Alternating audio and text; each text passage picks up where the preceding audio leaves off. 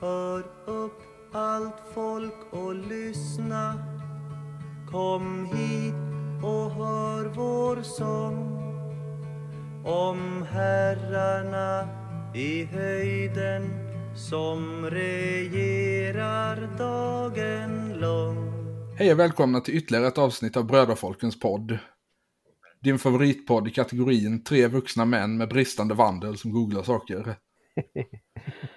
eh, vi kommer återigen nästan direkt ifrån den hemliga poddbunken djupt under Svinnesunds vatten. Och jag som pratar nu heter Max och med mig har jag som vanligt Albin. Hallå? Och Grime. Hallå, hallå. Och ja, ehm, jag fick ju ägg på ansiktet efter, eh, efter förra veckans avsnitt när jag triumfant meddelade att de, all, de all säkert kommer sitta flera, flera månader till och förhandla. Ja, men det, det är för att du naivt nog trodde att någonting kul eller, eller bra hade kunnat hända. Ja, ah, det var väl, jag, alltså, jag, jag underskattade väl trots allt Liberalernas förmåga till korruption. Jo, där, det, och där ser vi var, varför du liksom fram till ja, men ungefär just nu fortfarande sett dig som sosse och jag har inte gjort det. En tilltro till samhällets godhet. Ja, fast jag vet inte fan med det där. Så morgonen efter att vi spelade in förra veckan eh, så stod det då klart att eh, de där två dagarna som Ulf Kristersson hade bett om faktiskt räckte till. Ja. Eh, de skrev på ett avtal vars innehåll vi inte ska gå igenom i sådär superexakt detalj, men Nej. som i princip består av att SD fick all makt och noll, och, eh, noll ansvar. Ja, jättebra dealat av uh, Åkesson. Det, det, det ja. honom. Alltså säga vad man vill om Jimmy Åkesson, men tyvärr är han inte inkompetent. Nej. Just på det här Sen för att inte sätta, sätta mig till, till Liberalernas försvar eller påpeka de fina, fina och bra sidorna med Tidaholmsavtalet som vi nu ska styras efter. Eh, det var ju som, det, det var mindre Ungern än vad man hade kunnat vara rädd för. Ja, de skrev väl inte så mycket om till exempel public service som man hade kunnat frukta. Eh, Nej, precis. Och lite eh. var alltså, man ska väl ändå ge Johan Persson det att det var inte noll han, eh, han fick, men ganska nära. Nej, eh, so sodomi eh, skrevs inte in under det här bristande vandel-sektionen. Nej, inte än i alla fall. Nej, jag tänker det, det, det är nästa mandatperiod. Ja, det ska, ju, det ska ju ta tre mandatperioder att lösa Sveriges problem sa de ju, så då ingår väl det i, ja. i den kategorin. Första, första tar vi hand om invandrarna och de prostituerade. Alltså nästa gång så tar vi bögarna. Och sen, och sen går vi på de degenererade delarna av, av själva folkgemenskapen. Precis, en efter en ska de ut. Jajamän. Eh, ja, men då har vi alltså en ny kul uppsättning ministrar. Eh. Ja, för det var ju så att det här avtalet, eller rättare sagt eh, tillsättandet av Ulf Kristersson som statsminister, vilket byggde på det här avtalet, röstades igenom i riksdagen av exakt alla medlemmar av de partierna som var inblandade och exakt alla av de som inte var det röstade emot. Um, ja. Och uh, detta följde ju då en period av uh, spekulation från, ska man säga, de lite mer naiva delarna av liberal och sosse-etablissemanget. Eh, där man hoppades att det skulle vara någon riksdagsledamot från Liberalerna som eventuellt skulle kunna bryta med partiet, men icke. Nej. Och det var väl inte helt oväntat egentligen. Nej, inte. Jag känner att eh, vi, Liberalerna har väl levererat ungefär det man kan förvänta sig av dem. Ja, alltså om det... De av oss som fortfarande kommer ihåg regeringen Reinfeldt eh, är ju, och kanske framförallt de av oss som var aktivt och kraftigt berörda av regeringen Reinfeldts skolpolitik. Ja. Eh, har väl för länge sedan gett upp alla illusioner om att det här på något sätt skulle röra sig om ett vänsterliberalt parti. Yes. Låser in en svensk lärare i ett rum med Göran Björklund och Hitler och ger dem en, en pistol med två kulor i och skjuter dem Björklund två gånger. Ja, och jag höll på att säga med all rätt, men det kanske jag ska undvika i det här sammanhanget. Ja, nej, om inte annat. Nej, men då kommer Janne tillbaka från Rom med, med stridskuken och då blir det inget roligt. nej. Eh, jo, nej, jag funderade på det här om dagen och jag tror faktiskt att det inte går att komma till någon annan slutsats än att det är jag som är poddens ansvariga utgivare. Eh, nej, jag, jag, jag, tror, jag tror det kan bli svårt att argumentera för att det är jag eller Grime. Eh, Ja, så att... så eh, det är bra vi, alltså, vi två är ju liksom helt friade från, alltså, vi, vi kan ju säga, säga i stort sett vad vi, alltså, vi kan ju säga i stort, stort sett vad vi vill. De, de juridiska konsekvenserna kommer vara minimala. Ja, alltså om man utgår från eh, den synen på, eh, på eh, orsak och verkan, så ja. Eh, det känns, jag, jag, jag väljer att göra det, gör det just nu. Eh, Ja.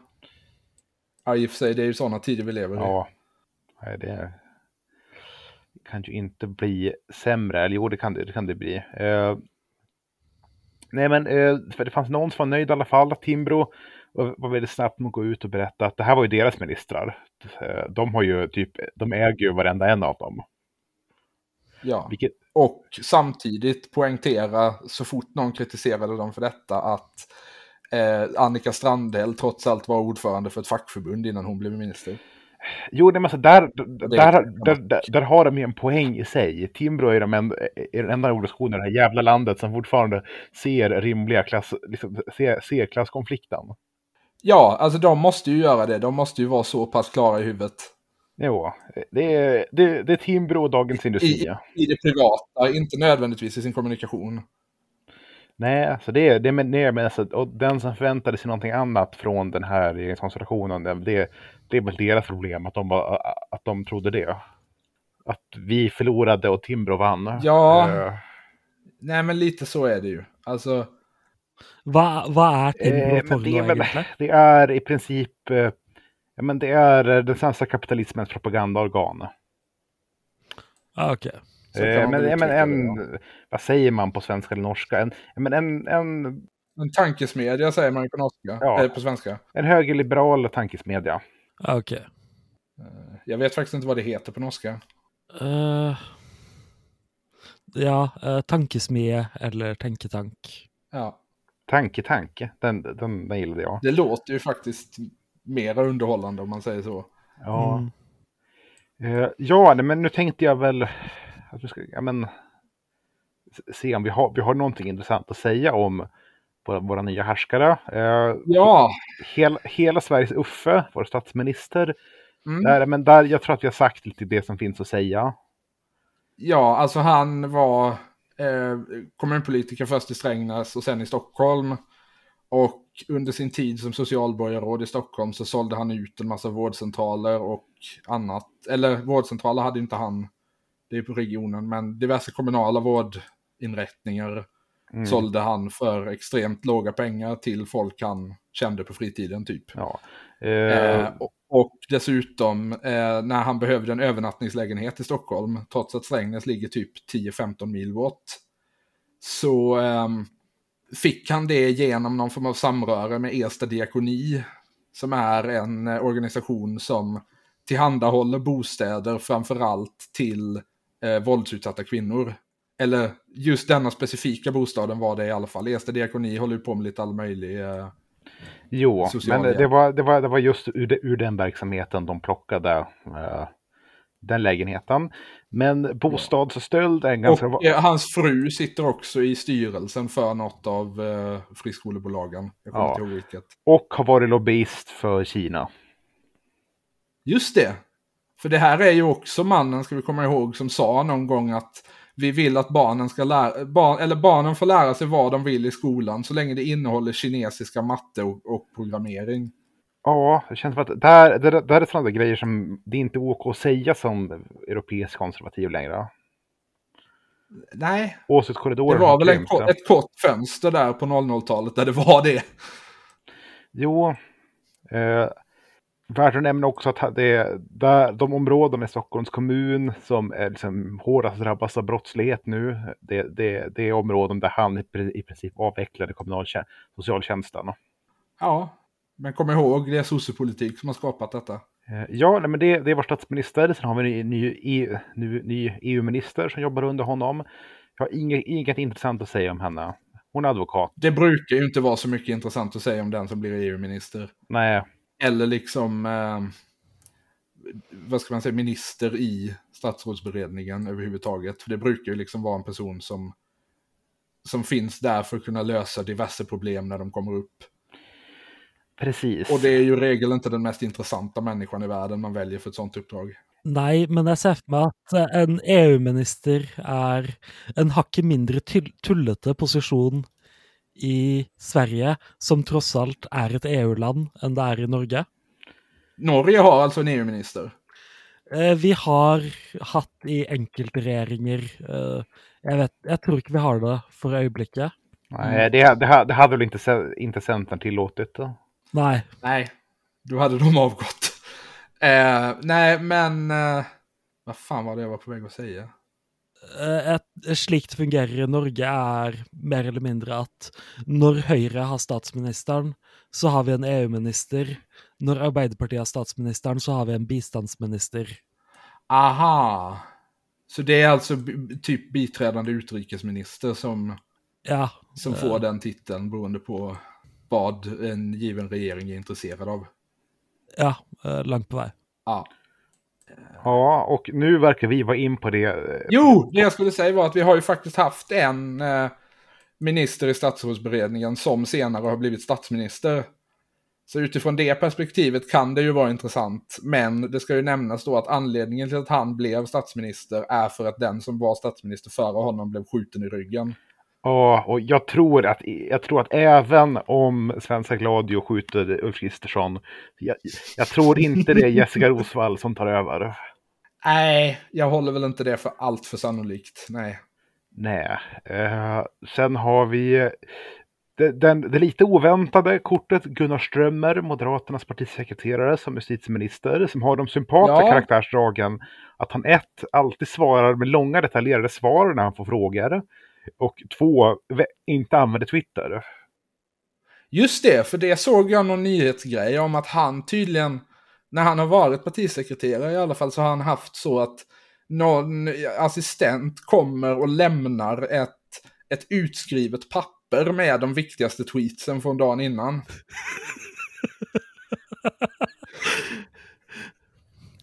Men altså, det, det er jo faktisk verre enn å bruke Twitter direkte. ja, du kan ha rätt i det. För jag skulle precis säga att det här kan vara det enda jag kan stödja med den här regeringen. Ja, Att vi har en eh, justitieminister som inte hänger på Twitter. Men Eh, Det är också han som är eh, ett av regeringens två Norrlands-alibin. Att han är från Västernorrlands Gomorra, Ö- Övik.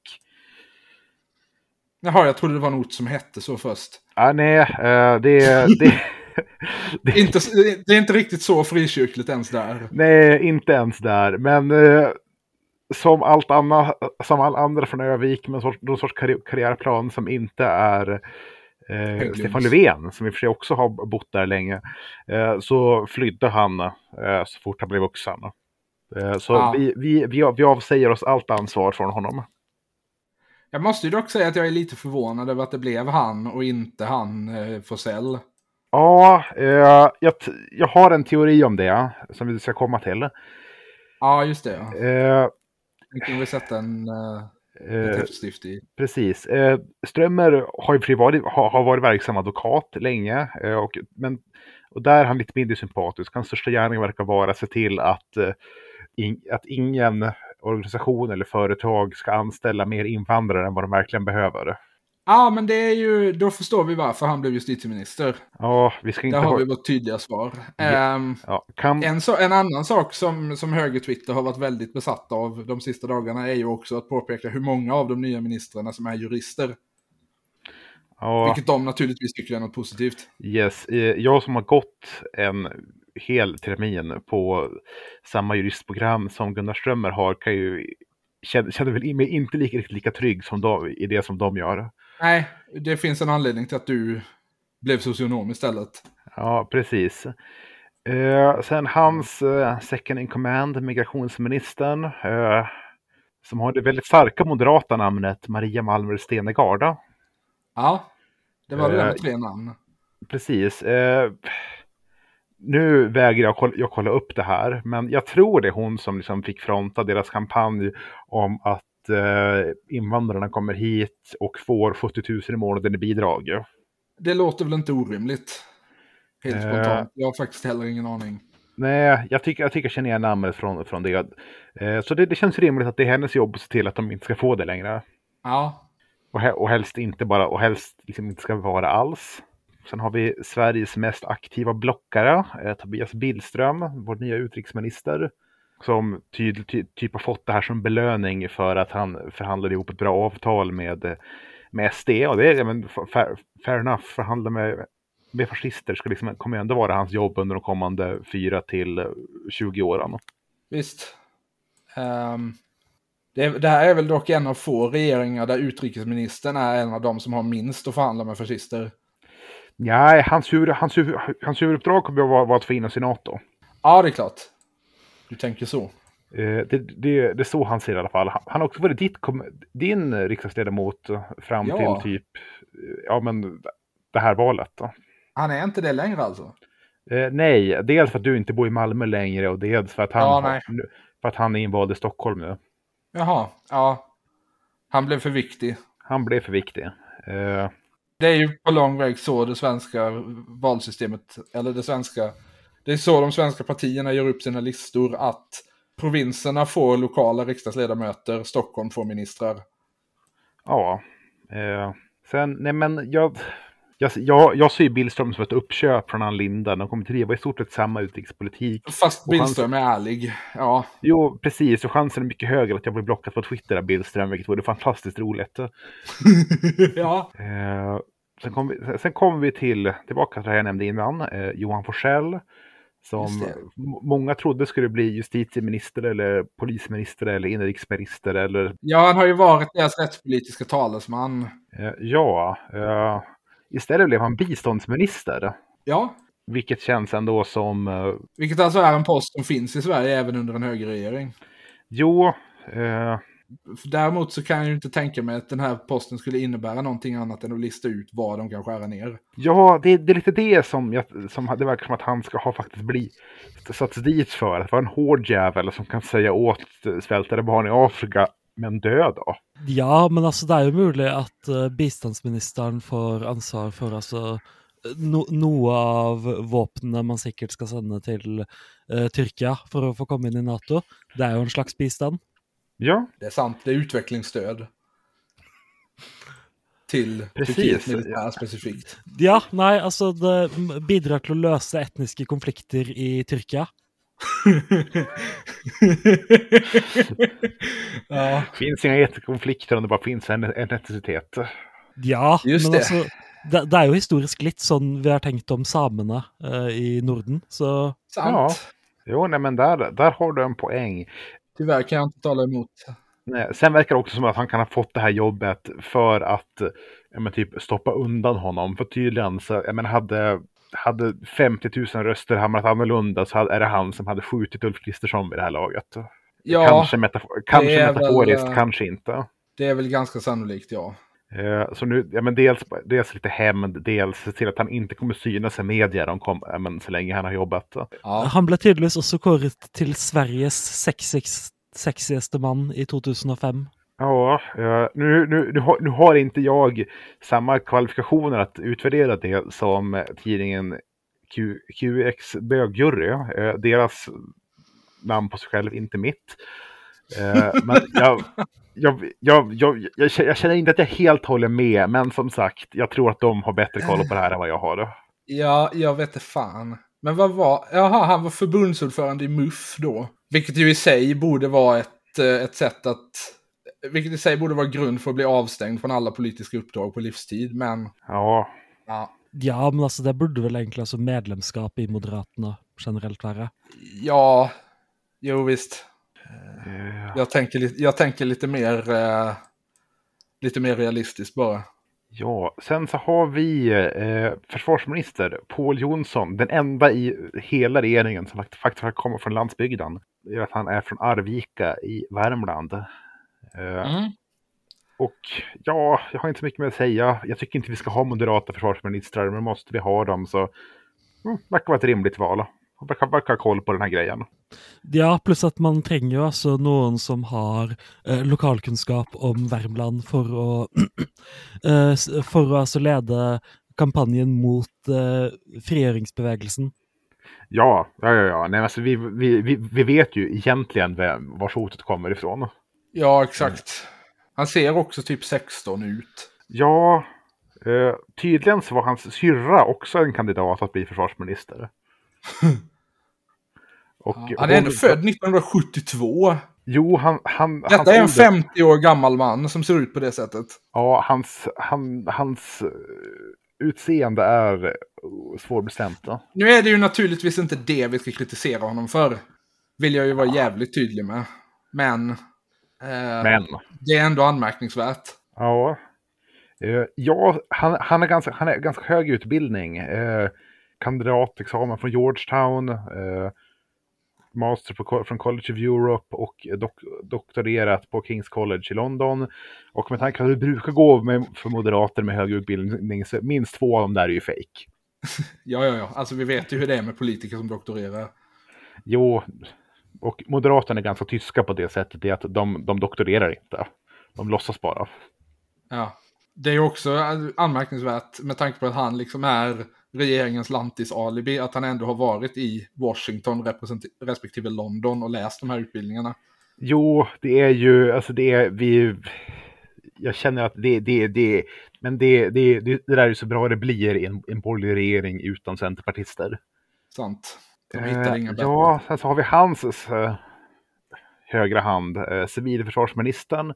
Och en sån här grej som jag känner är lite oklart vad de faktiskt gör. Men eh, Carl Oskar Bolin eh, tycker alldeles för ung för att vara minister, men det, det, det är han ju inte egentligen. Han är, han är 36 år. Se, ser, ser ut som att han...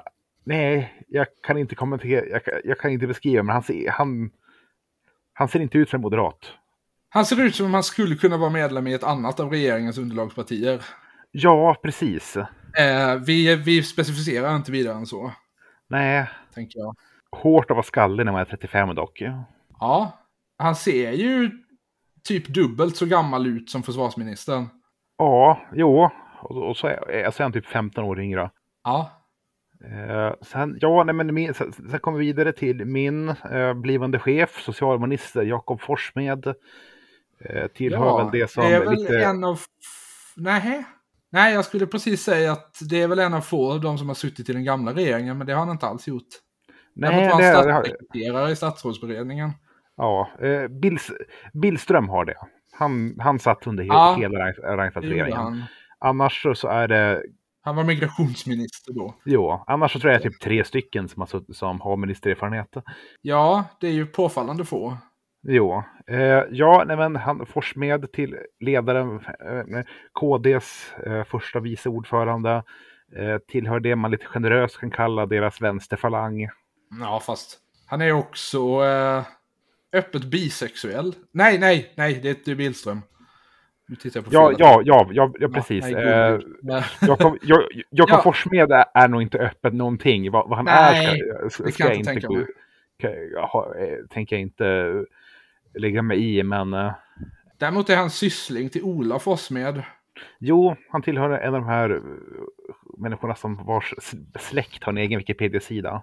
Eh, ja, det, men han var väl någon sorts oppositionsledare mot eh, Ebba Busch inom partiet eh, och nu, har nu fått ett snyggt jobb för att få honom att hålla, hålla käft. Ja, just det.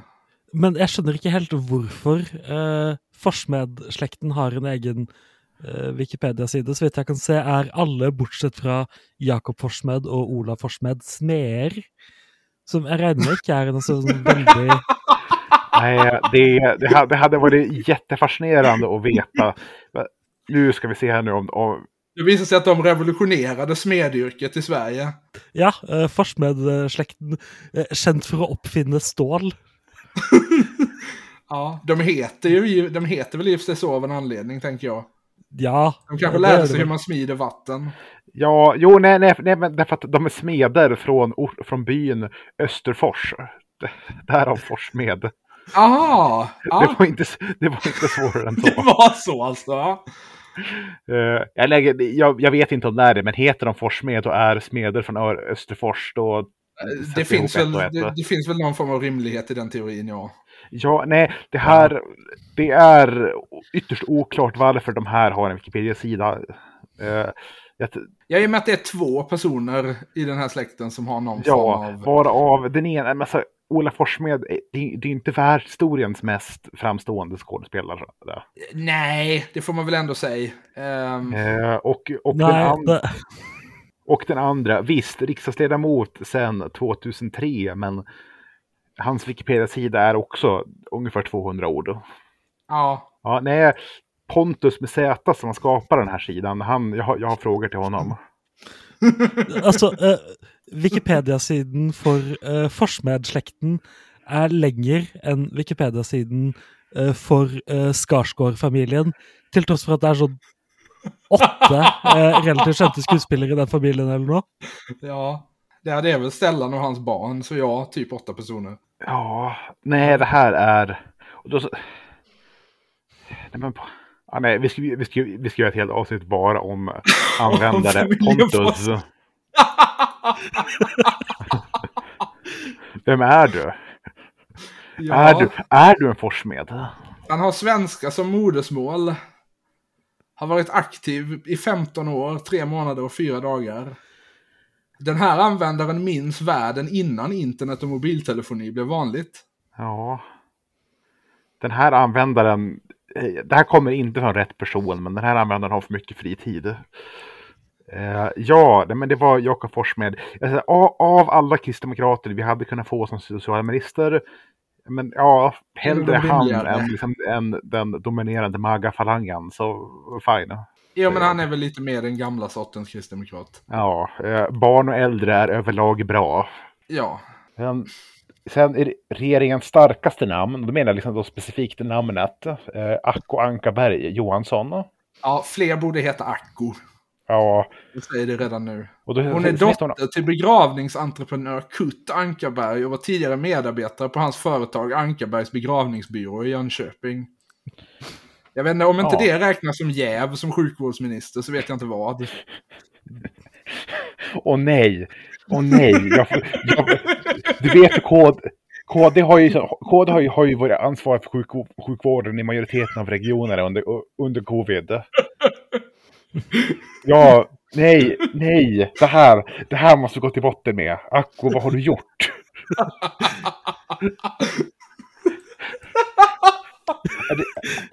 Så, så, så tanken er altså at eh, den svenske covid-strategien var et bevisst forsøk på å få flere kunder til begravelsesbyrået til Akko Ankerberg Johansson? Ja, ja, det, det, här, det, här, det här är vad jag tror nu. Det här, det här är... Det här, det här är till min fasta teori. Ja. Acko Ankarberg till Haag.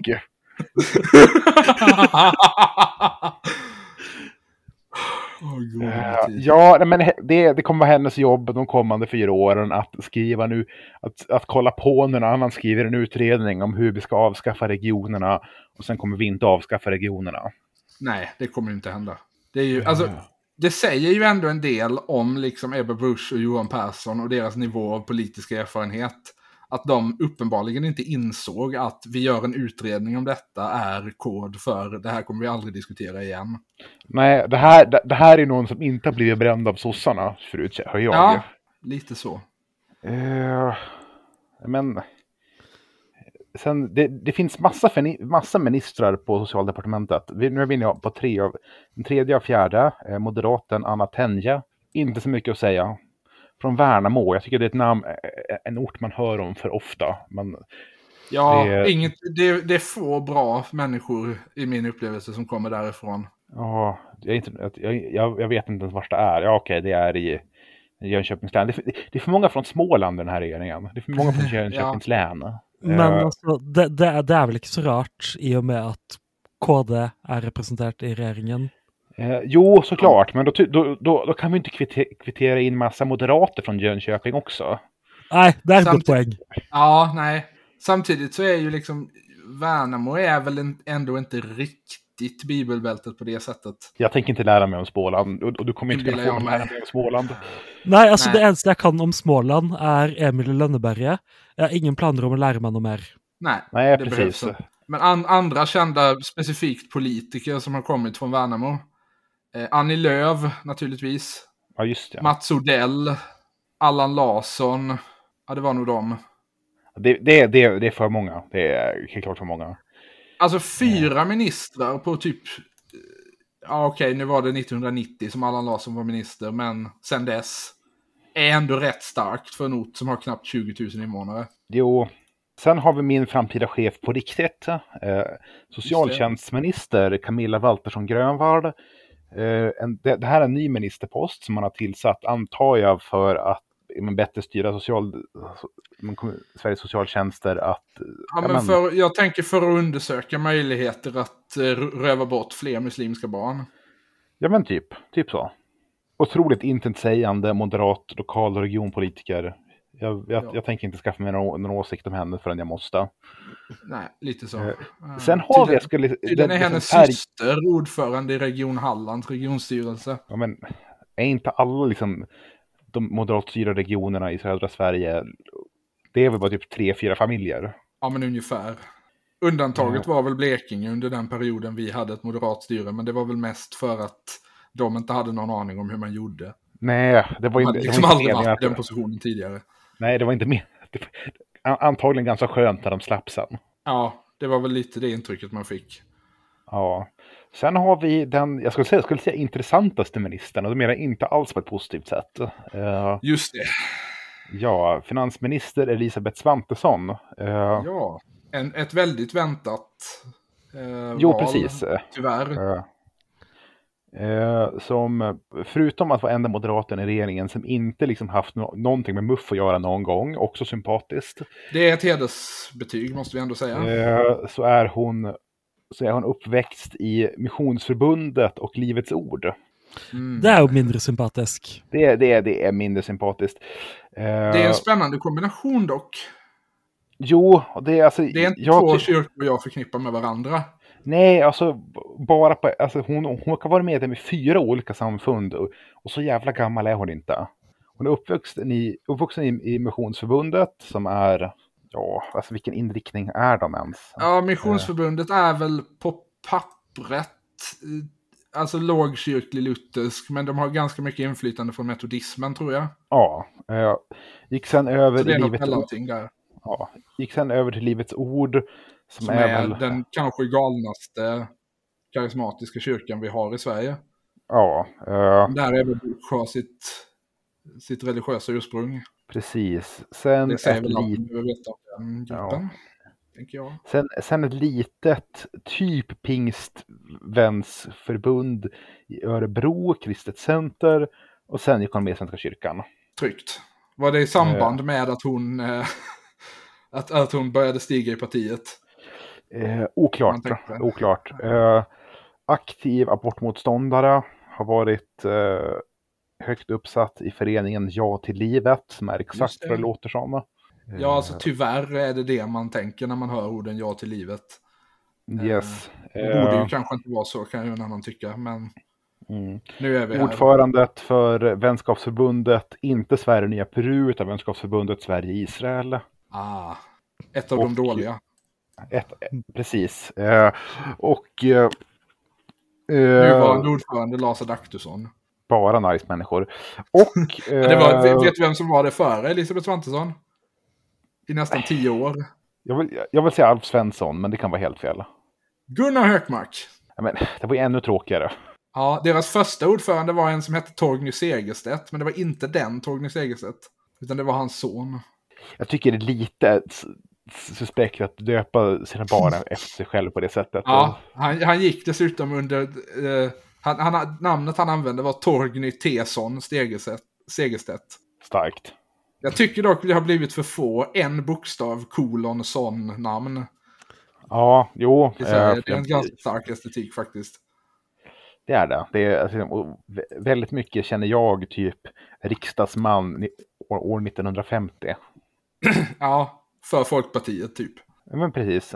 Eh, hon är också, eh, hon, har, hon, är, vä, vä, hon har fifflat till sig, vä, vad man säger? Eh, hon, är, hon, hon är bidragsfusk, bidragsfuskare. Ja, det är klart. Annars, annars får man inte vara minister i en moderatledd regering. Nej, men precis. Eh, plockar, hon plockade ut ungefär 50 000 om året under ett antal år för att hon låtsades bo någonstans där hon inte bodde. Ja, undrar om hon sket i en lada då också. Jag hoppas det. Eh, hon, eh, Hon var skriven på en sommarstuga i Nora kommun. Vilket är Ja. ja. ute i skogen. eh, sen så apropå män som ministrar som ser ut som väldigt små pojkar. Fi- finansmarknadsminister eh, Niklas Wykman. Men jag inser nu att han- anledningen till att han ser ut som en liten pojke det är för att bilden Wikipedia har på honom är från 2008. Ja, det kan ha någonting med det att göra. Har- När han alltså var 27 år gammal. Ja, eh, Och han är från att han Kalmar. fortfarande ser... Så där har du ytterligare en Smålandsrepresentant. Men precis, det är för många. Eh, alltså, jag ska bara sätta parenteser runt Småland. Tre parenteser. ja, och han var alltså ordförande, inte för MUF, men väl för Moderat skolungdom. Det är ju töntigare. Det är Vilket, töntigare. ja, men det är alltså, det är alltså nöd-MUF. Ja, men nu, att ändrar nu ändrar jag mig. Det här, är, det här är den enda coola ministern. Han har varit aktiv i eh, Medborgare mot EMU.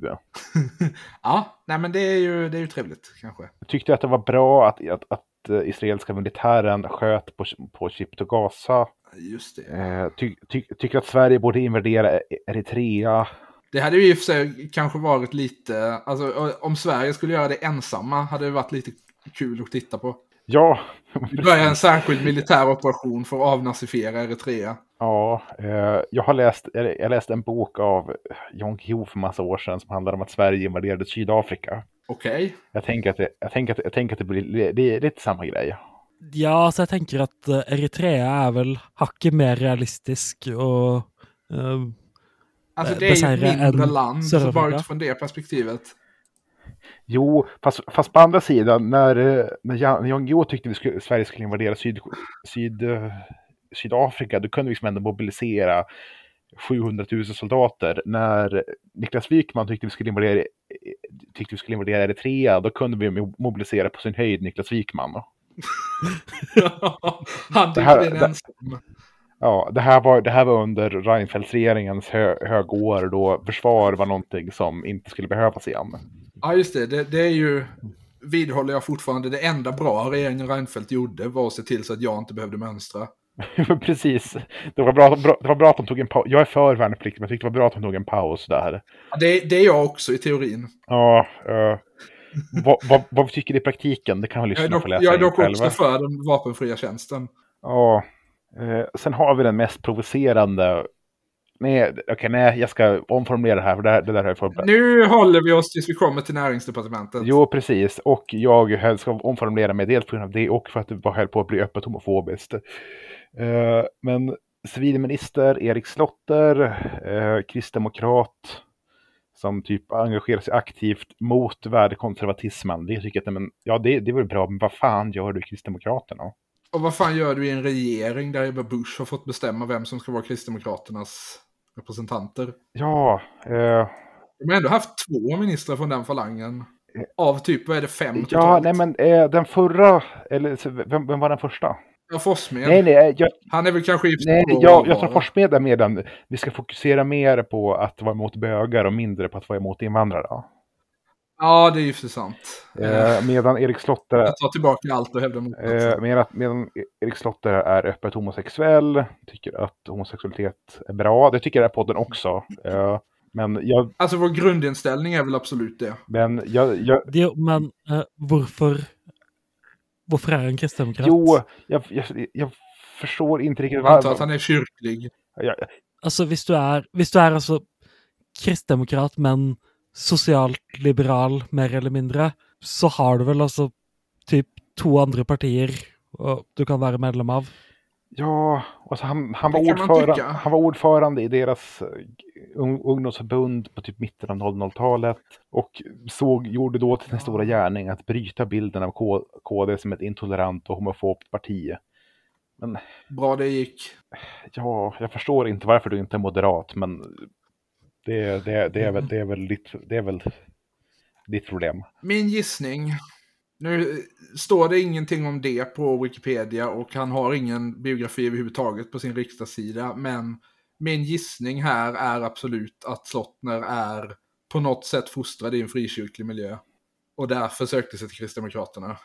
Ja, det... Samtidigt får ju det mig att undra hur det kom sig att han inte... eh, att, att, att han liksom... Alltså det är, det är naturligtvis bra för honom, men jag är ju förvånad över att han fick vara var kvar så pass inträskad i den miljön när han kom ut. Ja, nej, det, det, det, det, det är många frågor och nu vet, nu vet inte jag i och för sig allt, allt för mycket om era privatliv och det är inte min ensak heller. Men, men det kanske inte heller är vår, vår sits att uh, sitta och oss över här allt för mycket. Jag vet inte. Ja, nej. Ja, men sen hälften av Liberalernas 30 silvermynt, Utrikesdepartementet. Nej, eh, ut, Ja. ut, ut, Utbildningsdepartementet. F- förutom att det stör mig att hälften av deras ministrar heter Persson. Ja, Fast han har en annan Ja, stavning. Ja, den, den, den rimliga stavningen. Inte med H. Hur stav... Alltså det är ju... Det är ju en sak som slog mig för ett tag sedan att moderater och tydligen folkpartister också då gillar att heta S-O-H-N. Eh, och Sverigedemokrater gillar att heta X-O-N. Ja. Men en till jävla smålänning. Ja, Vad är det här? de är starkt representerade. Han är från Markaryd. Ja. Nu verkar han i och för sig, liksom, nu, nu, verkar han represent, nu representerar han Skåne, men i alla fall. Det här är ju, Ja, Markaryd är ju typ Skåne också, eller typ Göinge. ja. Det är ju precis på gränsen där. Eh, ja, nej men. Nej, jag, jag, jag har inte mycket. Han, han verkar ha haft en hel del tunga roller i Liberalerna förut. Inte gjort så mycket väsen för sig. Och det, det, Vice ordförande för LUF, så där blir det ett streck. ja, yes. Frå, fråga, inte honom, fråga honom inte vad han tycker om lik. Nej. Eh, Dock värt att notera att han nu då är medlem av Tidölaget. Dra åt helvete. Uff, uff. Jag sa det att det var det enda positiva som hände i fredags, att någon kom på att man kunde kalla dem för det. Ja.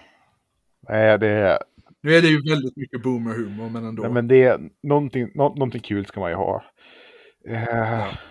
Sen, jag ska vara ärlig, jag förstår inte varför vi ska ha både en utbildningsminister och en skolminister, men det är väl för att folk ska få jobb. Ja, men det är ju för att man har, ja, återigen, beroende på vad en regering är intresserad av.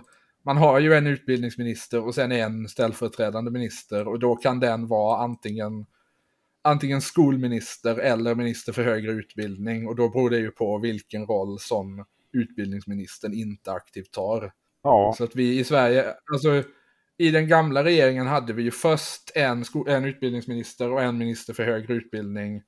Eh, och sen la de om det. Jag tror, jag kommer inte ihåg om det var när efter eh, misstroendeomröstningen eller om det var när Magdalena Andersson tog över. Men då ändrade de i alla fall det så att det var en utbildningsminister och en skolminister. jo, precis. Och apropå den skolministern, eh, Lina Axelsson Kihlbom, det tycker, jag var, det tycker jag var spännande och om vi nu för en gångs skull ska säga någonting positivt, jag tyckte det var lite kul att enda gången någon vart arg på henne, då var det för att hon någon gång sagt att det här med friskolor kanske inte är svinbra och inte för att hon är trans.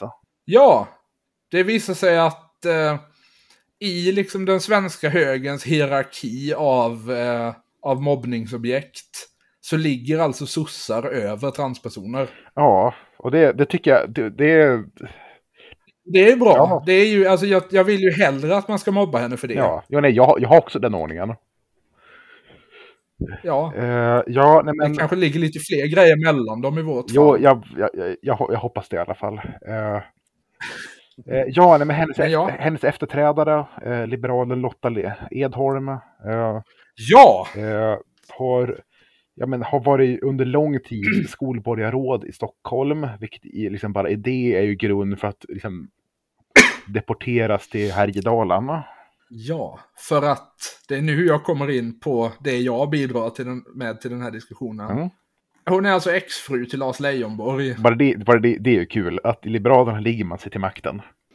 ja, hon ligger sig till, ledars eller till en ministerpost för Liberalerna. Ja, visserligen typ 18 år efter skilsmässan, men eh, det, nu ska vi inte låta detaljerna Ja. gå, i, gå in här. Nej. Alltså, Carl Bildt eh, låg ju sig också till makten. Han var ju gift med Gösta Bohmans dotter. Ja, det, det är ju det roligaste, typ eh, Kalle Lind-skämtet, att Carl Bildt av alla män- människor knullade sig till en position. ja. ja. Och sen gifte han om sig och knullade sig bara till en massa parmesan. ja, eh, ja, men din, din ledare. Ja, för att det här, när jag, var på, när jag som sedvanligt var på biblioteket innan idag och tittade efter tidningsledare som man skulle kunna läsa i podden. Alltså de, de konstigaste tidningsledarna. Eh, så upptäckte jag en ganska stark i dagens, dagens industri. Huvudledaren idag handlade om att Ulf Kristersson hade varit och pratat med Stoltenberg i Bryssel. Eh, den är inte superintressant för där tycker dagens industri typ det man skulle tänka sig. Mm. Det gör de i och för sig i den här frågan också, men jag tycker ändå det här var en upp, upp, uppseendeväckande rubrik. Eh, det här är då i eh, artikelkategorin Det är rakt på sak. Eh, vilket jag faktiskt tycker att de infriar med artikelns innehåll också. Eller, Eh, så står det- Vänta, kan, kan, kan du ta om titeln? För jag, jag hörde nog någonting du inte sa. Ja, alltså jag har inte sagt titeln än, men Jaha, jaha, okej, nej, okej, då, då, då så. eh, den, det är då en, en typ av, av kortare ledare som de då kallar för är rakt på sak. Och titeln här är Bra att Edholm vet hur man styr en friskola. Ja, nej, men absolut. Så. Så jag, jag läser här. Den nya skolministern Lotta Edholm har fram tills nu suttit i styrelsen för Tellusgruppen, ett First North-noterat skolbolag. Hon har också värdefull erfarenhet för sina år som politiskt ansvarig för de kommunala skolorna i Stockholm. Detta ger henne goda förutsättningar att vara skolminister. Lotta Edholms innehav av en mindre aktiepost i Tellusgruppen visar att hon har gått in för sin uppgift med det engagemang som man kan begära i ett noterat bolag. Styrelseledamöter som inte äger aktier i det bolag de styr ska man vara misstänksam mot. Ja, här håller jag i och för sig med att det är ju betydligt värre att hon har, var, att hon har suttit i styrelsen än att hon har aktierna. Ja, det har de nog allihop, tänker jag. Jo. Men det är, ju, det är ju som de säger två saker som gärna går ihop. Mm. Den nya regeringen vill enligt Tidöavtalet göra skolvalet obligatoriskt. Detta är en angelägen åtgärd, särskilt som den dominerade kritiken mot den nuvarande valfriheten är att alla inte väljer. Viktigast är att regeringsskiftet innebär att de latenta hoten mot valfriheten, förbud mot köer och kommunal vetorätt mot friskolor är undanröjda. Den nya regeringen bör lägga ner två utredningar som S-regeringen tillsatte strax före valet. Det är utredningen om kostnader för valfriheten, som har för, försetts med politiskt tendentiösa direktiv. Säg den offentliga utredning som inte tillsätts med politiskt tendentiösa direktiv, säger jag. Nej, det, vi, ska, vi, vi måste avlägsna det politiska från... Från statens offentliga utredningar.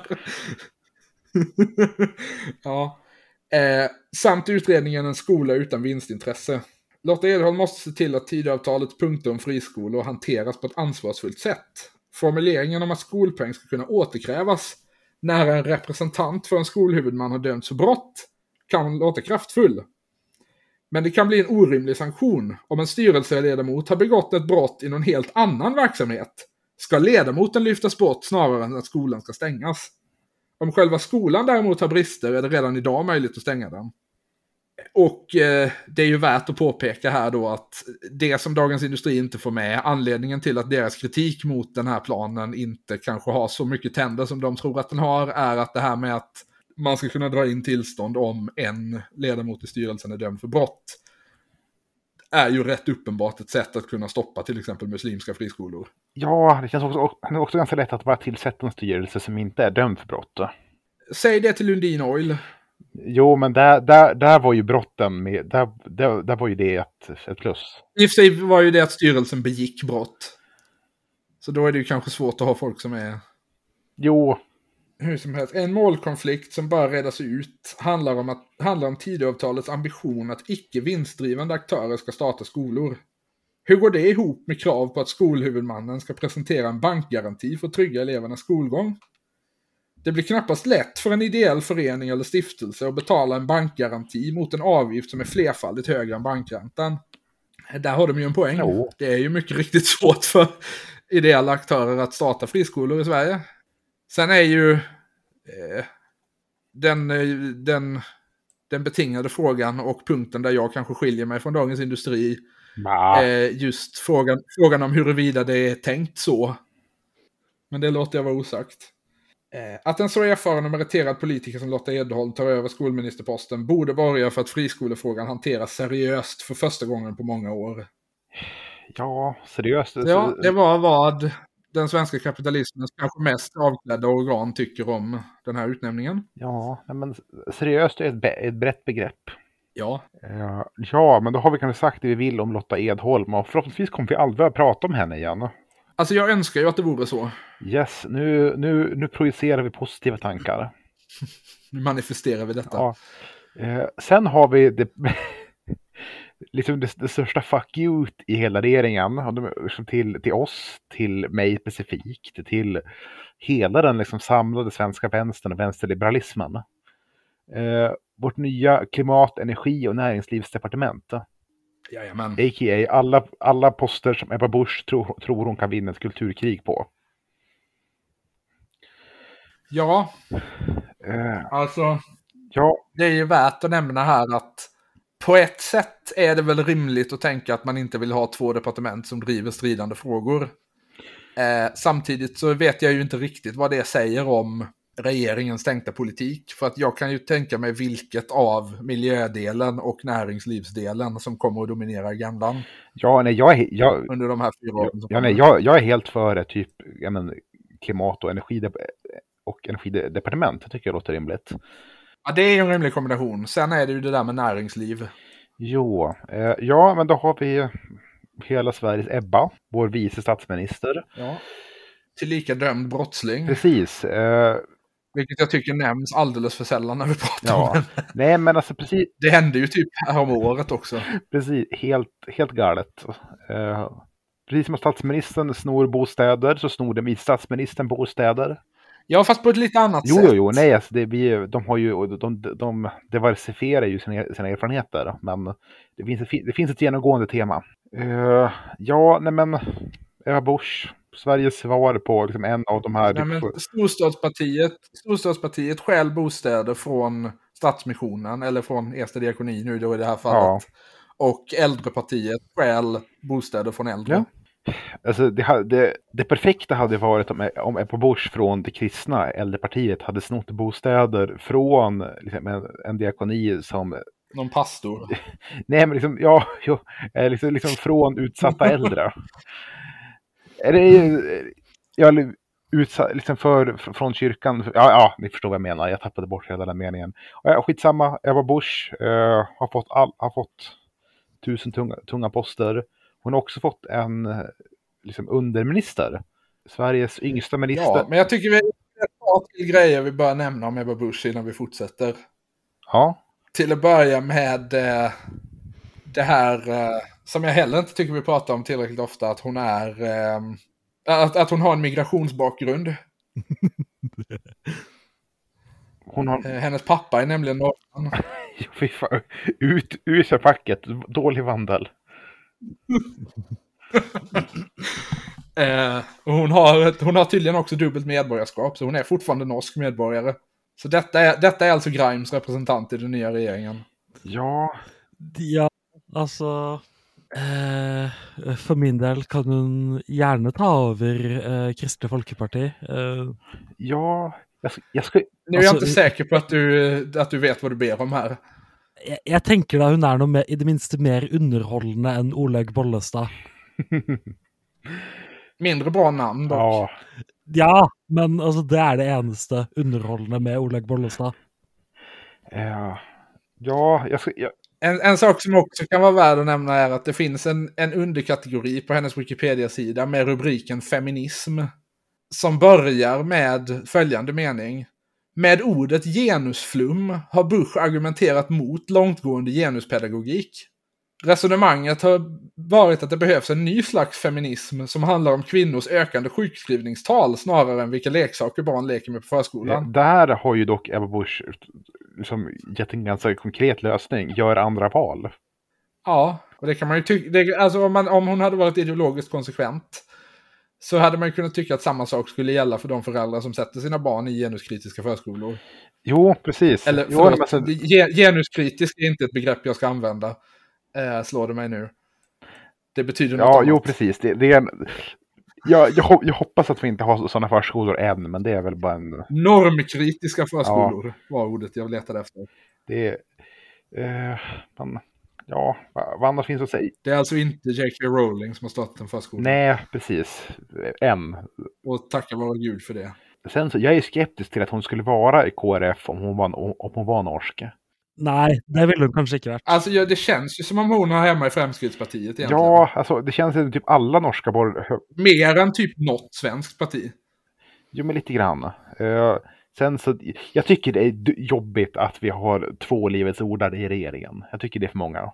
Ja, det är typ två för många. Ja, jag köper att det, att, att, att, att det kommer finnas frireligiösa i regeringen. Det, det, det är liksom en...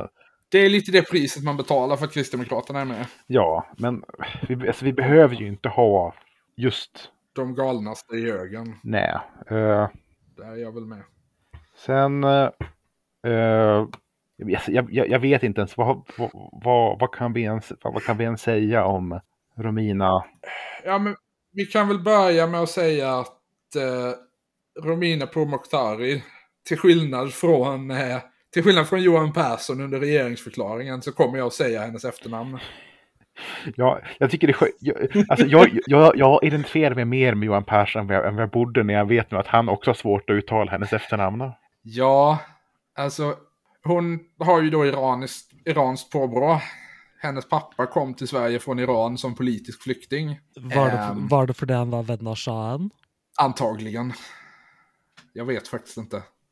De som kommer till Sverige för, som politiska flyktingar från Iran brukar inte specificera. Nej, eller det, Det är väl antingen, antingen för att de var kompisar till shahen eller för att som Hanif Balis föräldrar de var aktiva i MEK. ja, sen så, ja, men både, de som kom, de som är, Men, men altså, da, da tenker jeg nesten at eh, det å være kompis med shahen er hakket mer respektabelt.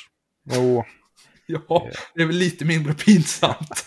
eh, sen så för att försvara den svensk-iranska diasporan, typ 75 procent av Vänsterpartiets riksdagsgrupp är barn till olika kommunister som flytt från Iran. Ja, nej men Nooshi. Dadgostar är ju det till exempel. Eh, Eller hon är i alla fall, hon har i alla fall den bakgrunden. Jo, precis. Och Hanif Bali också och Daniel Riazat.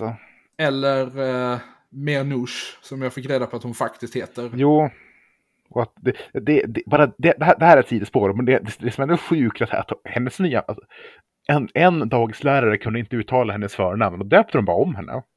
Och det har hållit. Ja. Hæ? ja, men det är ju, Ja, så kom ihåg... det är ju så Nelson Mandela fick sitt förnamn också. Så att, Jo, jo, men, alltså, jo, men det... Nu, har det ju kanske, nu vill man ju kanske hoppas att det var en lite annan politisk situation som rådde i Sverige på 80-talet mot i Sydafrika på 50-talet. Men Så kom ihåg, Grime, var jävligt försiktig när du ger ungarna smeknamn. För annars så- risken finns att de fastnar. Jo, nei, men altså eh, Nor Norges nya skolminister, den lille dritt. eh, ne- Nei, nei. eh, det- tenker jeg altså, skal begynne å kalle de alle Varg. eh, eller Durek. ja, just det, för han heter ju inte så från början heller. Eh, nei, jeg tror vel ikke det. Han bestämde sig för att det var otacksamt att, att vara hedning och heta Christian.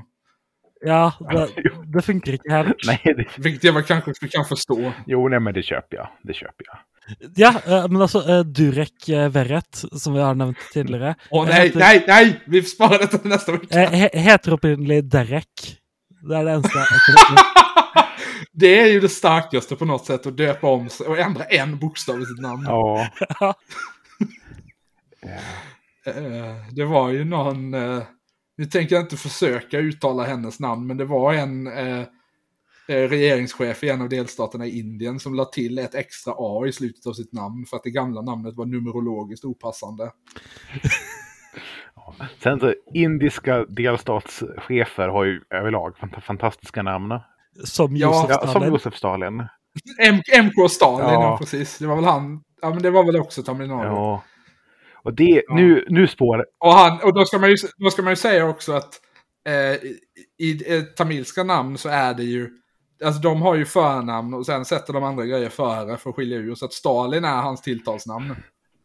Och nu, nu spårar vi fullständigt, men, när, men under de srilankiska protesterna här under, under sommaren, eh, men där de brände ner, ner presidentpalatset och lynchade några liksom, regeringsparlamentariker och så vidare.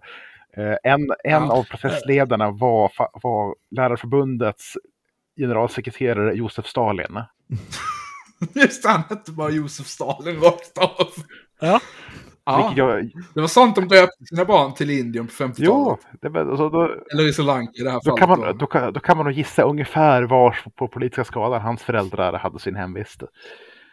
Mm. Eh, Eh, Carlos Schakalen som var en stor eh, sån vänsterterrorist på 70-talet. Han hette ju Illich Ramirez Sanchez. ja, då hade han inte mycket Egentligen. val. Och han hade två bröder som hette Vladimir och Lenin. Ja, eh, Portugal har ju en sån lista över acceptabla namn man får ta. Man får inte ta ett namn som inte har, är på den listan. Och då, även på grund av lite grejer som hände här under 70-talet, eh, Lenin, Lenino, Stalin och Vladimir och Illich är alla acceptabla namn. Detta är alltså den katolska kyrkan i Portugal som har den. Nej, det, det är staten som har den. Ja. Jaha, det finns en... Ja, de går så pass Jo, eh, sen nu, nu har de släppt på kraven så nu, kan, nu, nu är det också okej att döpa sitt barn till Kalizi i Portugal. Så nu känner jag då kan man lika gärna avskaffa den. Ja, nu har det gått för långt. Eh, ja, nej men, Men vad, ja. ja. men eh, om vi ska tillbaka, vad mer finns att säga om Romina? Just det, ja, vi, vi har förstört våra hjärnor fullständigt av de här nyheterna. ja, precis. Eh, Eh, för att hon, hon var ju då, eller är, tror jag teoretiskt sett fortfarande, eh, ordförande i Liberala ungdomsförbundet. mm, Eh, hon är född 1995. ja, eh, nu... Jag tror att eh, både jag och Max är väl född 96. Jag har dålig koll på gammal grime här. Ja, Eh, Ja, 96 Jo. också. Eh, ja okej, vi är lika gamla Jo, allihop. precis. Det, det stör mig att det finns en minister som är mindre än ett år äldre än mig. Det stör mig så ofantligt. Ja, det är lite problematiskt. Jag. Men vi ska ju också dock komma ihåg var, hur det kom sig att hon fick den här ministerposten. ja, eh, För att som ordförande för LUF så var hon typ den starkaste kritiken i hela Liberalerna mot ett eventuellt samarbete med SD. ja, fram till typ två... Och det var hon så sent som under valkampanjen. Precis. Eh, sen, Trots att, trots att LUF då gick tillbaka på sitt ursprungliga krav att man skulle släppa det samarbetet, annars skulle LUF inte gå ut och valarbeta. eh, ja, precis. Sen, Eh, efter, Så blev det inte. sen efter valet inför statsministeromröstningen gick Luff ut och krävde att nej, vi ska, Liberalerna måste rösta mot den här regeringen. Ja, men då undertecknades den här debattartikeln av hela LUFs styrelse utom Romina. Eh, För hon sa att hon var jävig. och det, och det, det är sant, det var hon. Ja, det visade sig att det var hon. För att hon blev då in, hon var då riksdagskandidat i den här, eh, i, i det sista valet och blev också invald för Stockholms kommun. Och ehm, när, när hon sa att hon var jävig så utgick väl de flesta från att hon på något sätt menade att hennes position i riksdagsgruppen skulle kunna bli hotad om hon ställde sig mot det här. Så kan det mycket möjligt ha varit, men det visar sig nu att hon dessutom, utöver det här att vara riksdagsledamot, också blev inköpt i regeringen. Ja, eh, nu är hon vår nya klimat och miljöminister. Ja, Vilket, vilket alltså är den, den första miljöministern i Sverige sedan typ 90-talet någon gång som inte har, eh, som inte leder ett departement. ja, eh, som jobb kommer det nog vara ganska otacksamt. Eh, hon, leder inte det. Ja, 1987 startades miljödepartementet Ja, eh, och eh, kom, kommer läggas ner vid årsskiftet. precis, det, det, han, det, han blir, det han bara blir lite äldre än Romina. Ja, nej men typ så. Eh, nej, vänta, nej, tvärtom. Hon är ju också, hon är också den, första, den första miljöministern i Sverige som föddes efter att miljödepartementet bildades. Precis, och det är hon som ska avliva det. Ja, nej men eh, det, det jobb hon får är ju ganska otacksamt. Eh, Det är ju lite av en, det är ju lite av en metafor för den svenska välfärdsstaten kan jag tycka. ja, nej men hon kommer ju bli konstant påhoppad av, av alla. Trots, trots mitt partimedlemskap har jag ju många gånger tidigare sagt att Det ligger en djup ironi någonstans i att socialdemokratins historiska uppgift är att avveckla sin egen, val, sin egen väljarbas. Jo, lite, lite så är det ja. Eh, men vår nya klimatminister nu, eh, hon kommer ju få konstant stryk av alla oppositionspartier. Men, Ja, av lite diverse olika skäl. Eh, men hon kommer också tjäna någon djävulskt i månaden och sen om fyra år kunna gå vidare till vilket jobb i den privata sektorn som lobbyist som hon vill. Så det är ja, men bra jobbat Romina. Eh, typ, Ja, typ, typ, samtidigt är det ju värt att nämna att man är ju på inget sätt utfattig som vanlig riksdagsledamot heller. jo, nej, nej, men, De- alltså, De, de tjänar, man tjänar ju trots allt 71 och 5 i månaden. ja, men nu dubblar hon ju det. Ja, ja, ja, lätt. Och dessutom det där du nämnde. Att efter, efter hon är klar så kan hon tjäna i princip hur mycket pengar hon vill. Jo, så om, no om någon vann den här förhandlingen som inte var Jimmy Åkesson så var det ju hon. Ja, jo visst. Eh, säga. Det vi ska komma ihåg med liberalismen är ju detta. Jo, nej, nej, alltså jag, jag, jag, jag, har, jag har noll förståelse för de som är arga på henne. Alltså det, om, om, om ni förväntar er någonting annat, då är det ni som är dumma i huvudet. Ja, men lite så väl. Eh, ja, sen kommer det, kommer, nu, ska vi ska byta departement igen till det som är mest provocerande för mig. Eh, eller också lite roligast. Landsbygds och infrastrukturs... Ja, Ja, min framtida chef. men precis. Eh, landsbygds och Hoppas jag. infrastrukturs... Uh, Nej, nej, förlåt. Nu är vi... en bare løper på do og kommer tilbake. Ja, men gör det. Ska vi pausa inspelningen kanske? Ja, men det kan vi väl göra.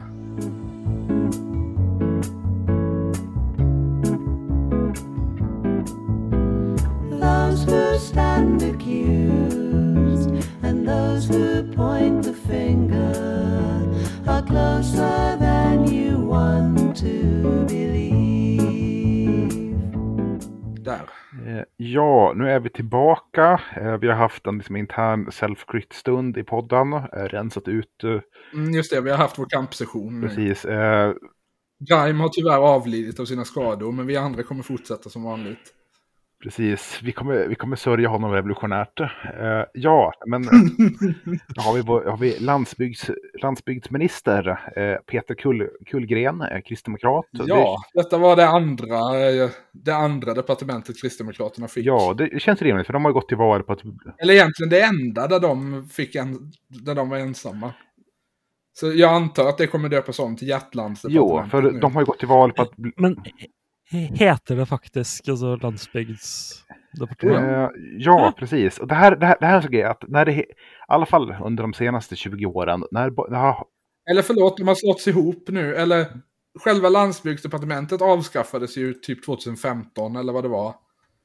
Så sen under, eh, under regeringarna Löfven och Andersson så hade vi en landsbygdsminister i näringsdepartementet.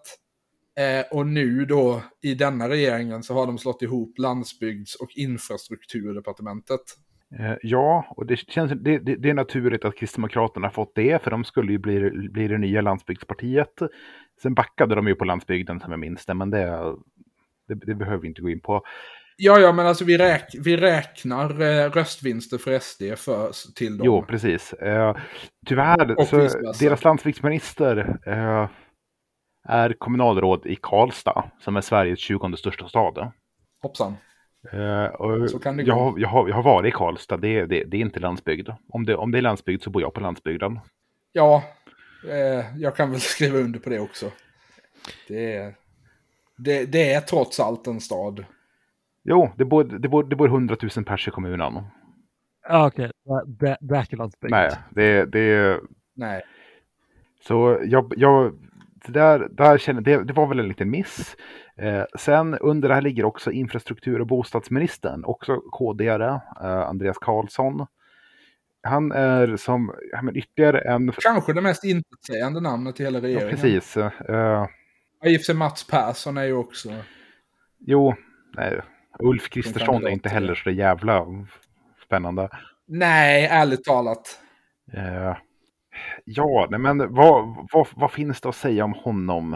Eh, han gruppledare från Kristen... Ser också typ 15 ut, men han är inte så gammal heller. Nej, så precis. Han, han, är bara, han är faktiskt bara 35. Eh, har väl, ja, men jag, karriärist inom Kristdemokraterna, eh, var, var deras gruppledare. Eh, det är hans, hans jobb är lite kul för han eh, representerar Jönköping och hans jobb kommer vara att eh, typ Ytterligare en eh, förstöra hela den Jönköpings infrastru- infrastruktursplan. Ja! det är faktiskt sant Eh, för. Jönköpings kommun, eh, som jag tror styrs av Kristdemokraterna, eh, men de, de har om inte annat väldigt... Alltså det skulle ju förvåna mig om det inte var... Om, om det inte var li- borgerligt styre där. Precis, och det, det är Kristdemokraternas faktiska hjärteländar, om vi ska använda det begreppet. Eh, de har spenderat de senaste typ 20 åren på att bygga upp Ja, nej, de har faktiskt, de har faktiskt ett, ett blocköverskridande styre där nu. Eh, är, Eh, med S, S, C, L och MP. Eller de hade det förra mandatperioden i alla fall. ja, okej. Ja. Ja, men ja, hur, hur- som helst. Jönköpings kommun har spenderat de senaste typ 10-20 åren med att bygga om hela stan så att de ska få plats med en stor järnvägssatsning som de blivit lovad, som ska göra dem till typ Sveriges järnvägsmittpunkt. Eh, Ja, det, för, det är ju de här science fiction-tågen. yes, det första eh, som den nya, vår, vår nya regering sa efter valet var att nej, det där skiter vi i, det där kan ni dra åt helvete med. Så nu, nu kommer det vara hans jobb att typ se till att han inte kan flytta hem igen. Samtidigt ska man ju nämna också att Andreas Karlsson är från Mullsjö. Så han är inte från Jönköping tekniskt sett. Det var, det var ju en poäng faktiskt. Det måste räkna ut vart fan Mullsjö. Utan bara från länet. Dock vet jag ju inte hur mycket Mullsjö står och tjänar på att de här stambanorna läggs ner. Nej, och Mullsjö är ju typ en Men, förort till eh, Jönköping. Ja, på gränsen till i alla fall. Ja, så han, han kommer ha om möjligt ännu mer tacksamt jobb än eh, Romina. Eh, nä- nästa, nästa departement, vi borde ha en jingel där. Eh, Ja. eh, nu, Max, Det här är ju då, det här är ju då min eh, eventuellt framtida chef. yes, eh, kulturminister Parisa Liljestrand, eh, presenterad som Parisa, tror jag, på under när Kristersson presenterade regeringen, vilket fick minst en journalist, eller journalist inom situationstecken, att eh, missta henne. Är hur väl du kallar journalist? Ja, jag, kom, jag behövde rätta mig själv där. Ja, jag tror det är, jag tror det är magstarkt. Kan vara så. Eh, varför hon är kulturminister ytterst oklart. Eh, det hon mest fått uppmärksam, uppmärksamhet för, Ja, det var väl en ministerpost de hade över. precis, eh, det hon mest fått uppmärksamhet för det är att hon typ har ljugit om att hon ska vara litteraturvetare när hon aldrig har pluggat i sitt liv. Ja, hon, hon, har, hon har tydligen varit lärare. Eh, är utbildad lärare. Precis, ja, och rektor till yrket. Eh, men det som jag tycker är lite kul om henne det är att hon började sin politiska karriär och tillbringat hälften i den Ja! i Ja! partiet Demo X. Ja! Vad är detta partiet för något? Jo du, nu ska du höra! Demo X är alltså en förkortning för demokratiexperimentet. Eh, och det var ett parti som fanns i Vallentuna kommun runt millennieskiftet. De hade mandat i eh, fullmäktige från 2002 till 2014. De hade aldrig mer än ett mandat. Och det var då Parisa som satt för dem fram till 2010. Och det här partiet hade som sitt mål att man skulle införa direktdemokrati. Så att partiets företrädare fick skriva på kontrakt innan de blev valda. Där de sa att de måste följa eh, omröstningsresultat från en hemsida som DMOX drev. Där alla invånare i Vallentuna kommun över 16 års ålder kunde gå in och, eh, och rösta på specifika kommunala frågor. Eh, och det, resultatet i de omröstningarna på hemsidan skulle då leda till, eh, eller skulle diktera hur deras ledamöter röstade i fullmäktige. Ja, okej, men alltså jag vet inte, det är då det minsta eh, mer demokratisk att alla innbyggere kunde stämma än en del sådana andra direktedemokratipartier hvor bara partimedlemmer kan stemme. Ja, det är väl sant. Men, Eh, eh, Eller typ altså eh, femstjernersbevegelsen i Italia, hvor det egentlig bare er fyren som eier appen, som kan stemme. ja, Eh, sen så, man kan ju, men en, en, En sak jag också vill nämna i, eh, när vi pratar om Demo X är att en av, eh, en, en av stiftarna till det här partiet eh, var en man som heter Mikael Nordfors. Som är, jag vill påstå en av våra mest intressanta människor Okej. i Sverige. Eh, han är, jag tänker säga inom citattecken läkare. Jag tycker det, det, alltså han hade läkarlegitimation vid något tillfälle. Det, Eh, det han där är jobbade- otro, otroligt oroväckande mening. Han har, han har haft läkarlegitimation. Han har haft läkarlicens. eh, han jobbade bland annat på Vidarkliniken. Eh, vilket jag vet inte om du känner till Vidarkliniken Albin. Eh, nej. Detta är alltså en, eh, en privatägd vårdstiftelse som ligger i Ytterjärna, eller har legat i, i Ytterjärna utanför Södertälje. Och som drivs av, eh, av de svenska antroposoferna. Uff. Nej. Nej. De, eh, jag citerar här från Wikipedia. På Vidarkliniken innebär, in, användes bland annat läkeeurytmi, fysiska och konstnärliga terapier, insmörjningar och antroposofiska läkemedel i tillägg till vanliga läkemedel i behandlingen av patienterna. Ja, alltså det är, det är ju mindre rasvetenskap och pedofili än vad det kan vara när det är antroposofer inblandat. Så jag ser det här som positivt. Ja, Ja, altså Samtidig så vet jeg ikke om antrosofi, Antroposofi er et spesielt godt grunnlag for å drive medisin på. sjukvård på. Nej, det kan Eh, vara altså, poäng. da, te da tenker jeg at eh, selv altså uh, Steiner-pedagogikken er bedre. Och den, Ja, det, den har väl också haft, haft, haft tendens att resultera i eh, men, massbarnvåldtäkt, om jag inte minns fel. den ligger väl nära grupper Ja. som har ägnat sig åt sånt, ja. Eh, Det har også resultert i den kommunen i Norge med lavest vaksinasjonsgrad. ja. Nesodden utenfor Oslo. Är de starka där? Eh, ja. eh, Nesodden har en eh, relativt stor uh, Steiner-skole. Eh, jeg tror også det er noe sånn 15% av alle kunstnere i Norge bor på Nesodden. Oh, jag, jag, jag blir Det jätte... låter ju som ett kul Ja, samhälle nej, jag, där. jag, jag blir otroligt stressad av den här informationen. Eh, det, er Men, også en, det er også en av de kommunene hvor både Rødt og SV gjør det best i lokalvalg. Samtidigt som de styrs av höger antar jag. Eh, jeg vet ikke eh, Ja. hvem som styrer der. Jag, jag, Hur som helst.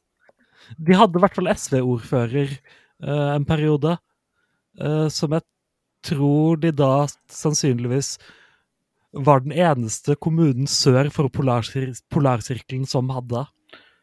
det, är, det är lite häftigt. Det Nordfors gjorde på Vidarkliniken är ju egentligen inte det mest intressanta. Utan efter, efter att han hade jobbat där så startade han en egen klinik i Danmark. Och också en otroligt oroväckande mening. ja. Eh, jag citerar återigen från Wikipedia. Han anmäldes upp, upprepade gånger av patienter och kollegor och hamnade i kontroverser med myndigheterna i Sverige, Norge och Danmark. Vid ett tillfälle punkterade han en patients lunga i samband med administration av bedövningsspruta. Mm. Vilket tillsammans med övriga klagomål ledde till att hans danska läkarlegitimation drogs in av Sundhetsstyrelsen. Sundhetsstyrelsen är ett bra namn. Nordfors själv hävdar att hans ej evidensbaserade han- behandlingar motarbetats på grund av band mellan läkemedelsindustri och myndigheter. Ehm, jag tycker det är spännande. Vad är det för någon lokalbedövningsspruta man tar på ett sätt som gör att man kan punktera en lunga? En bra. Ja, alltså, jag är inte anestesiolog på något sätt, men jag är ändå förvånad över detta. Om man ska ha bedövning i hela... Alltså, den enda anledningen till att man skulle sätta en, en spruta i bröstet är väl om man ska bedöva typ hela kroppen från midjan och neråt. Och varför Ja, så inte bara tror ikke man skal då? altså liksom lokalbedøve lunger sånn på generell basis. Det känns ju lite... Alltså jag har aldrig hört talas om det i alla fall. Eh, nei, eh, det virker som en del av kroppen som gjerne skal Ja. gjøre ting. 2018 kontaktades Inspektionen för vård och omsorg av en patient som Nordfors hade utsatt för otillåten ozonbehandling av blodet. Och inspektionen granskade då 11 journaler för patienter som Nordfors behandlat med ozon. Därefter begärde, häls- eh, begärde inspektionen att hälso och sjukvårdens ansvarsnämnd skulle dra in Nordfors läkarlegitimation, vilket också skedde 2021 med hänvisning till uppenbar olämplighet. Uppenbar olämplighet. Vad är ozonbehandling? Ja, det, ja, det undrar jag också. Ja, alltså. Tyvärr är det så att den artikeln jag har läst härifrån början är, bakom betalvägg. Så att det enda jag har att gå på är ingressen för den här artikeln. så jag, jag tänker att jag läser den och sen kan den stå för sig. Mikael Nordfors anala ozonbehandling håller inte måttet. Nu blir den kontroversielle analdoktorn inom citattecken en av ledargestalterna i den svenska coronakonspiratoriska rörelsen av med sin läkarlegitimation. Och sen några punkter här. Ansvarsnämnden, grovt oskicklig och olämplig. Skulle bota ont i foten med smärtsam anusmassage. Bedömningen har fortsatt jobba i Sverige. Alltså, jag har ju hört konceptet massage i den regionen förut. men Då, då, då, ska inte vara poäng, poängen vara att det ska vara smärtsamt. Ja. En känd alternativläkare i Kungsbacka, detta är alltså från tidningen Norra Halland, riskerar nu att få legitimationen indragen. Enligt Inspektionen för vård och omsorg har han riskerat patientens hälsa och varit grovt oskicklig. Grovt oskickligt till och med. Ja, det handlar om läkaren Mikael Nordfors som gjort sig känd som alternativmedicinare och bland annat arbetat på Vidarkliniken i Sverige och på egen klinik i Danmark. Han har tidigare vid flera tillfällen varnat för behandlingar, varnats för behandlingar som inte är godkända i Sverige. Och han granskades så sent som i våras efter att ha orsakat ett livshotande tillstånd för en patient. Det tycker jag kan vara, alltså det är väl typ det sista man vill att man ska göra som läkare. Det, känns mycket här som jag liksom inte skulle vilja ha involverat om jag var läkare. Han är också avstängd för att arbeta som läkare i Danmark. Eh, han, har tyd han jobber tydeligvis eh, en periode som lege i Kautokeino. Jeg fant en artikkel fra Altaposten. Ja. Ehm, sommaren 2018 fick IVO ett samtal från en patient som behandlats med ozonbehandling av blodet. Efter det hade patienten blivit sjuk och sängliggande. Behandlingsmetoden är inte godkänd i Sverige. Mikael Nordfors är förvånad över anmälan. Patienten kom tillbaka och ville ha ytterligare behandling. Hon fick mycket tydlig förbättring av sitt tillstånd och borde ha tackat mig, inte anmält. Jag tror det handlade om att hon blev hysterisk efter att ha läst om anklagelser mot mig på nätet, säger Mikael Nordfors till Norra Halland. Efter anmälan begärde IVO in 11 journaler där patienter behandlats med ozon. Det kan ha skett oralt, nasalt, rektalt och sen inom parentes genom ändan. Eller in i blodet. Det är bra att de förtydligar vad ordet rektalt betyder. Ja, nej, jag har ju hört anklagelser om honom nu online och jag känner att jag börjar bli hysterisk. Det, visar sig, det visade sig att Nordfors eh, använt metoden för de mest skiftande symptom och utan att alltid notera varför och inte heller följa upp effekten. Så han bara sprutar in lite ozon i folks röv bara för han kände för det, låter det som. En, en patient hade haft misstänkt borrelia, en annan nervsmärtor i ryggen, en tredje varit utbränd och så vidare. Om en patient noteras att han kraschat under behandlingen med ozon, men någon undersökning eller uppföljning finns inte dokumenterad. Ja, ozon i röven alltså. Ja. Mikael Nordfors förstår inte kritiken mot ozonbehandling. Jag tror inte man vet vad ozon är. Det görs tusentals behandlingar runt om i världen utan biverkningar och används av många läkare i Tyskland. Ska man ju säga det också att att någonting används av många läkare i Tyskland är ju inte ett bevis på att det är bra medicin. Snarare motsatsen. Ja, Där pratar vi verkligen om alternativmedicinens förlovade land. ja, Reaktionen efter behandling är inget konstigt. Det kan bli så när gifterna går ur kroppen. Och jag informerar alltid om det i förväg. Ja, så det här är alltså mannen som, eh, som var med och startade det parti som vår nya kulturminister var medlem i. Han har, han, har, han har tydligen också spelat in fyra album med klaviaturbaserad klassisk och new age-musik. Varav ett i samarbete med Mats Wester från Nordman. jag, jag känner att vi, vi, vi kan klippa ut till den här praten i ett eget avsnitt om bara Mikael Nordfors. Ja, det är en djup, djup grav här som man kan sjunka Ja, ner i. sen så, eh, innan vi går vidare från Demo X och skiten. Eh, jag, kan, jag kan bekräfta att du hade, hade ju rätt, rätt, rätt Grime. I praktiken så var det en ytterst begränsad mängd människor som faktiskt röstade på deras förslag. Eh, när eh, Parisia Liljestrand blev invald som deras första namn så hade de 144 stycken som, som röstade. Ja. Eh, och då ska det sägas att i valet 2002 fick de 261 Ja, så röster. inte, inte ens deras egna väljare ville egentligen ha direktdemokrati. Ja, och 2006 gick de upp till 471. Så att, Direkt, och det, är alltså, ja, det var alltså den 20 mars hade 144 användare registrerat. Av dessa hade 112 full rösträtt.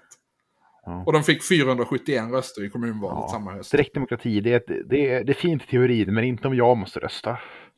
Nei, men altså, hvorfor stemmer man på et direktedemokratiparti hvis man ikke gidder å stemme i alle avstemningene? Er det ikke da mye enklere å bare stemme på et parti som du vet hva mener? För att man, kan, man kanske tycker att de, de andra ska få rätt. De, de som vill. Ja, många, många frågor här. Eh, Ja. Men inte så många mer ministrar. Vi har två stycken till. Eh, Johan, Johan Persson med H. Mm. Så nu är det snart, nu är det, nu är det snart Precis. smärtan Eh, över. Johan Persson med H, arbetsmarknads och integrationsminister. Jag har ingenting att säga om honom mer än att han bara blir mer parodisk varje dag. Ja, Och- hel, hela Sveriges villapappa. Ja, och att han, och att han borde raka sitt skägg. Ja, alltså.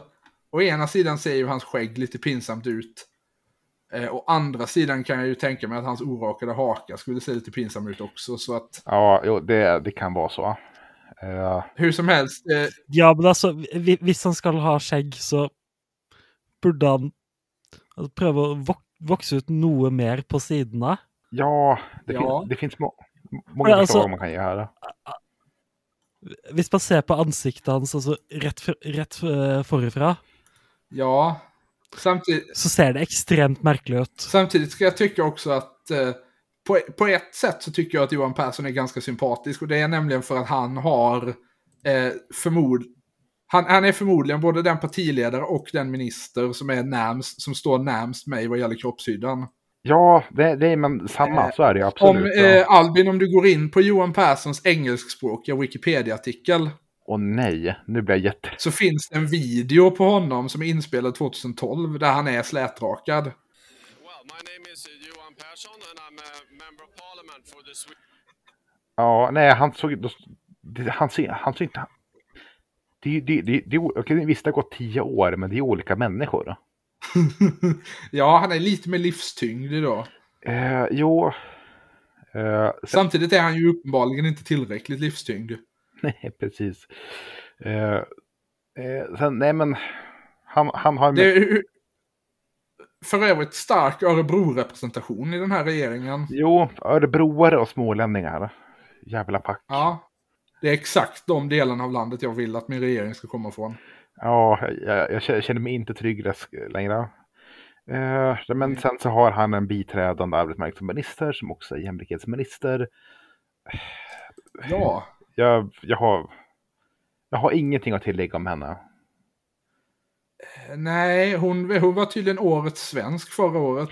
Ja, det, har, det, har, det har funnits flera sådana. Eh, Fokus utsåg också eh, Gunnar Strömmer till det 2013. Ja, jag är ungefär lika förvirrad över bägge. Ja, Ja. 2018 eh, blev Hamid Safar årets svensk. vänta, är det, är det rektorn?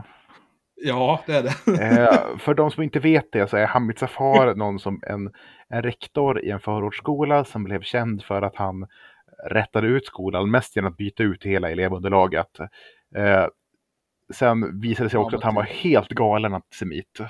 Ja, han skrev lite spännande grejer om, eh, ja, jag citerar här. I synnerhet uppmärksammades inlägg gjorda på Flashback Forum, aldrig ett bra tecken, där Safar skrivit nedsättande om judar, sionister, homosexuella, kroater och hazariska flyktingar. Hazar?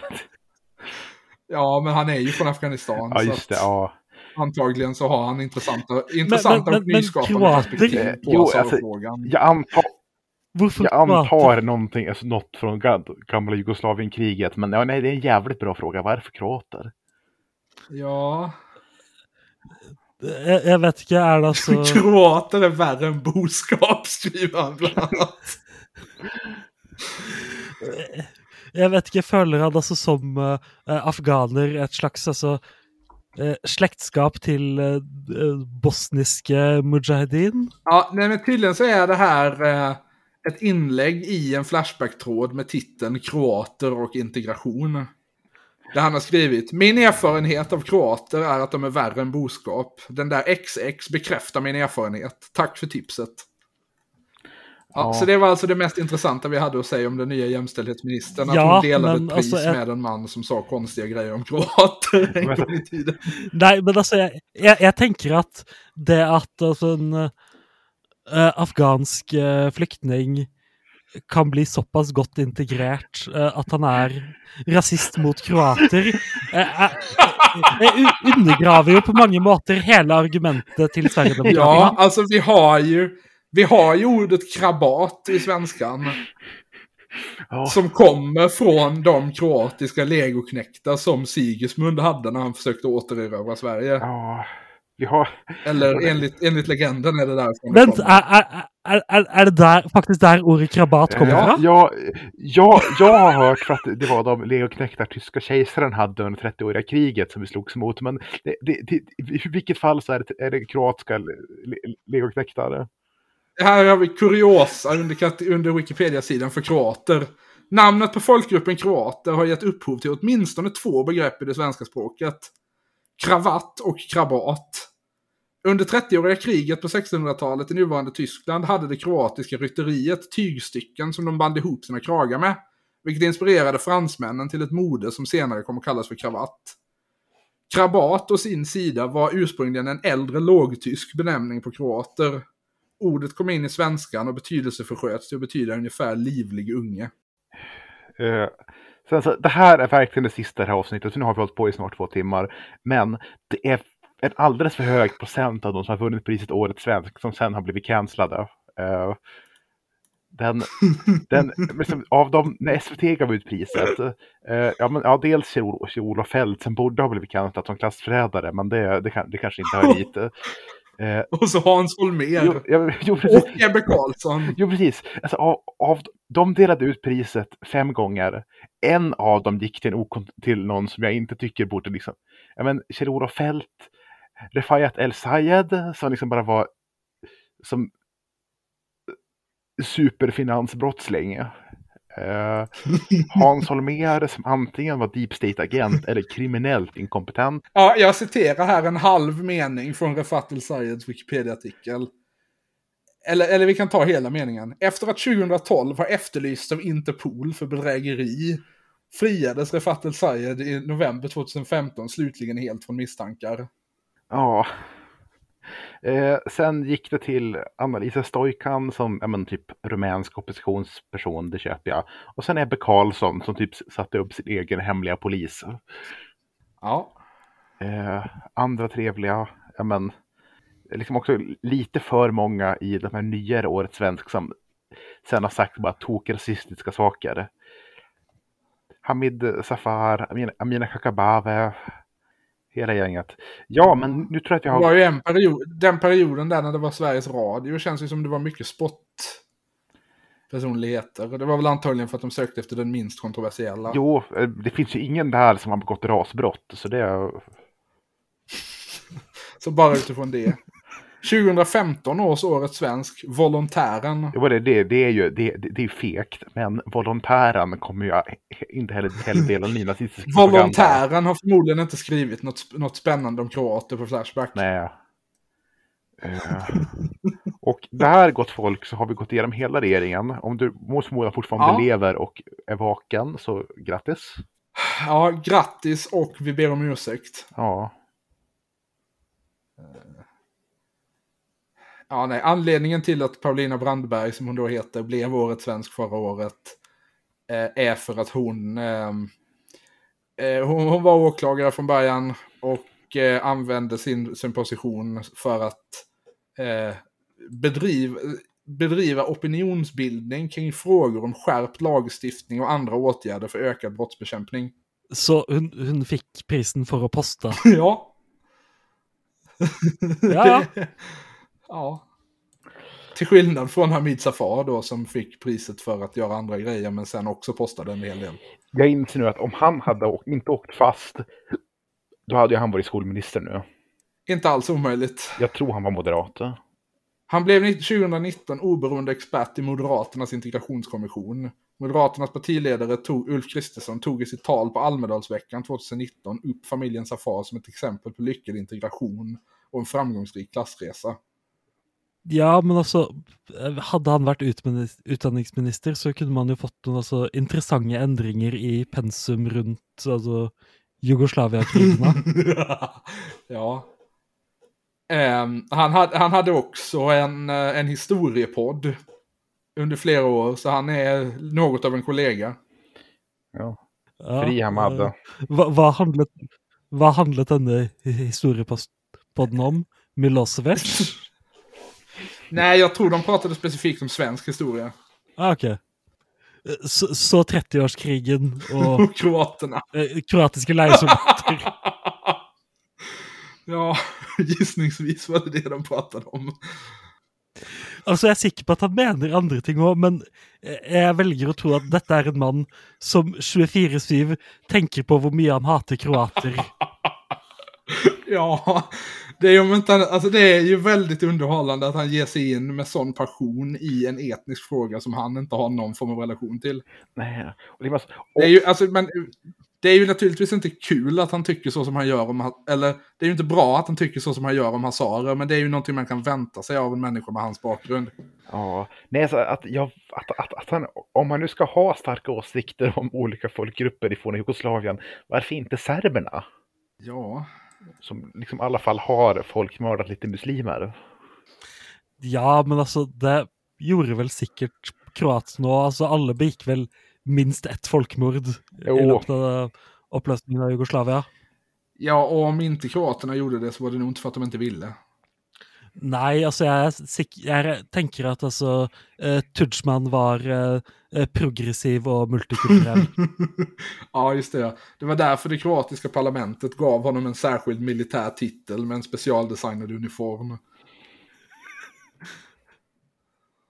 Jag, har, jag får en otroligt Ja. stark förnimmelse om att vi kan ha nämnt det faktumet tidigare i den här podden. Kan vara så. Vilket är helt sjukt Ja, i så fall. Men ja, där har ni era härskare. Åtminstone de av poddens lyssnare som är svenskar. Eller som bor i Sverige ska vi säga. Ja, så jeg tenker nå at det i det minste en mer interessant gjeng enn Støre-regjeringen. Det må jo være en av de kjedeligste regjeringene eh, Norge har hatt i min livstid.